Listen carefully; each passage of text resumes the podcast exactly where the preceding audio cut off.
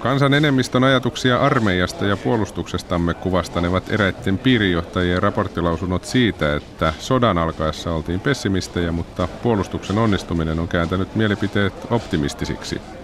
Voiton usko on yhä yleisempi ja sitä mukaan myös kansan uhrivalmius. Organisaatio nimeltä Maan turva liittyy talvisotaan ja erityisesti talvisodan tunnehistoriaan. Historioitsija Tuomas Tepora, mistä maan turvassa oli kyse?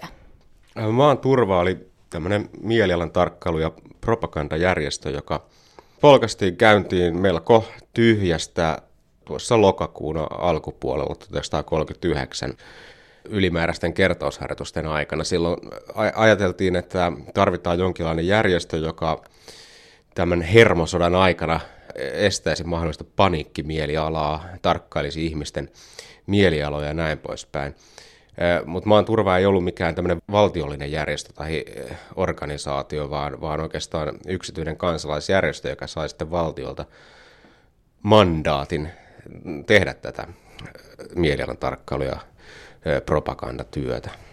Kuopiolainen torikauppias perustelee optimismiaan. Meillä on Jumala ja Mannerheim, Ryssällä ei ole mitään.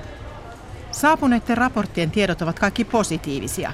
Pikkupojatkin laulavat marsseessaan, Ryssä ei saa tulla Suomeen. Akateeminen Karjala-seura oli maan turvan perustamisen taustalla. Mikä se AKSn rooli tässä yhteydessä oli ja miksi se halusi hanakasti tällaisen organisaation perustaa?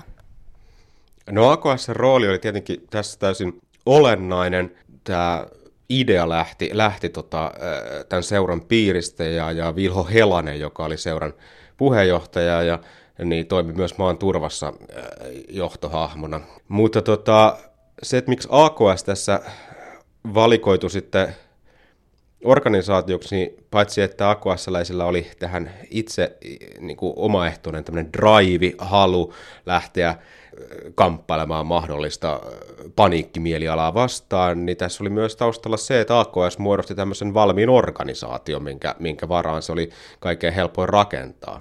Maan turva sai tosiaan koottua 10 000 suomalaisen tiedusteluverkoston ja verkosto kattoi koko maan. Miten tällainen tiedustelijoiden joukko saatiin kasaan ja mitkä ne rekrytointiperiaatteet olivat? No tota, joo, tämä on mielenkiintoinen kysymys, ihan täysin aukotonta vastausta. Tähän on vaikea antaa. Siis täytyy muistaa, että tietenkään kaikki nämä asiamiehet ja asianaiset eivät suinkaan olleet AKS-jäseniä. 10 000 on aivan huikea määrä. Mutta tämä toimii jotenkin sillä tavalla, että, että, että koska tämä maa koko Suomi oli jaettu tämmöisiin piireihin, e, joissa sitten oli piirijohtajat ja heidän alaisuudessansa toimi, toimi näitä asiamiehiä. Ja näitä varsinaisia rekisteröityneitä asiamiehiä oli korkeimmillaan joku reilu 3000, mutta näillä asiamiehillä ja naisilla oli, oli tämmöisiä ala-asiamiehiä. Ja käytännössä tätä kautta niin tämä tiedusteluverkosto ulottautui ihan jokaiseen kylään, Yleinen mieliala on edullisten tietojen ansiosta huomattavasti parantunut entisestään. Monilla seuduilla todetaan yhteisen innostuksen hävittäneen luokkarajat. Armeijan menestykset ovat herättäneet paljon toiveita ja monilla tahoilla puhutaan suursuomiajatuksen käytännöllisistä mahdollisuuksista. Maanturvan asiamiehet siis kuulostelivat kansalaisten tuntoja talvisodasta kaduilla, kahviloissa, työpaikoilla ja kirkoissa – Nekö ne olivat ne tyypillisimmät paikat vai mainitsetko vielä muita historioitsijoita, Tuomas Tepor? No eiköhän tässä nyt ollut pitkälti nämä tyypillisimmät paikat, että tota, työpaikat nyt oli tietenkin siis se, se varsinkin tämmöiset isot teollisuuslaitokset, missä, mistä näitä havaintoja tehtiin. Tietenkin myös sitten sotajan oloissa, varsinkin isoimmissa kaupungeissa, niin tarkkailua toimitettiin esimerkiksi vaikka pommisuojissa. Siellähän tietenkin tota, saatettiin tavoittaa aika, aika autenttisia mielialoja ja tunteen purkauksia sekä myös tota, hyvinkin ristiriitaisia mielipiteitä asioiden olotiloista. Onko mahdotonta arvioida moneltako suomalaiselta maan turva aikanaan sai kommentteja? Se on kyllä täysin mahdotonta ja arvioida. Ja tota, Ei, ei, ei, ei, ei siihen, siihen ei pysty vastaamaan kyllä millään tavalla. Mainitsit, että raportit tosiaan yhdessä vaiheessa toimivat lähinnä hengen nostattajina, eivätkä niinkään kansalaisten tuntojen raportoijina. Ja nostit esille myös sen, että toisinaan raporteista paistaa läpi se AKSn ajama oikeistolainen ideologia, mutta mitä noin yleisesti voimme sanoa niiden kommenttien aitoudesta? Niin, tämä on hyvä kysymys. Siis, äh, tässä, tässä täytyy käyttää sellaista tietynlaista lähdekriittistä otetta, eli siis tavallaan monet näistä kommenteista sinänsä ovat aitoja, mutta että ne ehkä kuvaavat osittain enemmän näiden niin kuin asiamiesten omia tulkintoja siitä, että mitä, mitä kansa tai heidän havainnoimansa kansa eh, sanoo ja tuntee.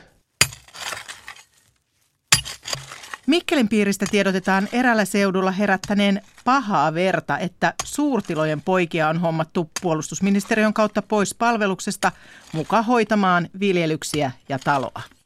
Ketkä maanturvan laatimia raportteja lopulta lukivat ja mitä tiedetään niiden merkityksestä tai lopullisesta painoarvosta? No tota, tähän kään ei voi antaa mitään täysin yksiselitteistä vastausta. Siis se on selvää, että maan turva nämä raportit lähetettiin valtion tiedotuskeskuksen johdolla, joka oli, joka, joka oli, sitten, oli siis tämän valtion, jatkosodan aikaisen valtion tiedotuslaitoksen edeltäjä, joka vastasi siis tästä sota-ajan propaganda- ja sensuuritoiminnasta keskuselimenä. Sen lisäksi päämajaan, eli, eli sotilasjohdolle lähti sitä raportit, ja myös poliittinen johto luki niitä, ainakin e, tietyssä määrin. Mieliala Ruotsia kohtaan kärjistyy. On pantu merkille, että eräät ovat lakanneet tervehtimästä täällä olevia ruotsinmaalaisia tuttaviaan. Edelleen puhutaan paikoitellen, että ruotsalaiset joukkoosastot pelkuruudellaan aiheuttivat perääntymisen ja tappion. Tyytymättömyyttä ja surua.